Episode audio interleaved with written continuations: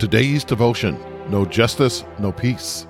No Justice, No Peace is a powerful call for equity and inclusion sought by the Black Lives Matter movement.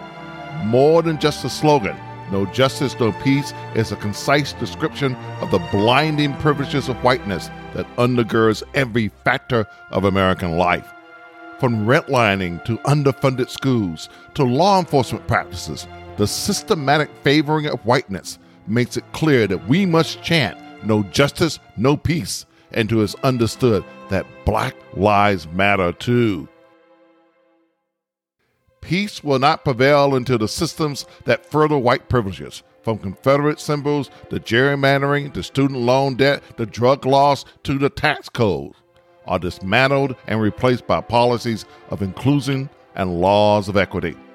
The prophet Malachi, in the last book of the Old Testament, delivers two important messages. First, God is not pleased with the injustices of the world.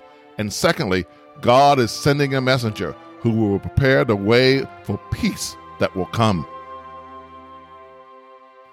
The messenger is John the Baptist, and the peace that will come is Jesus.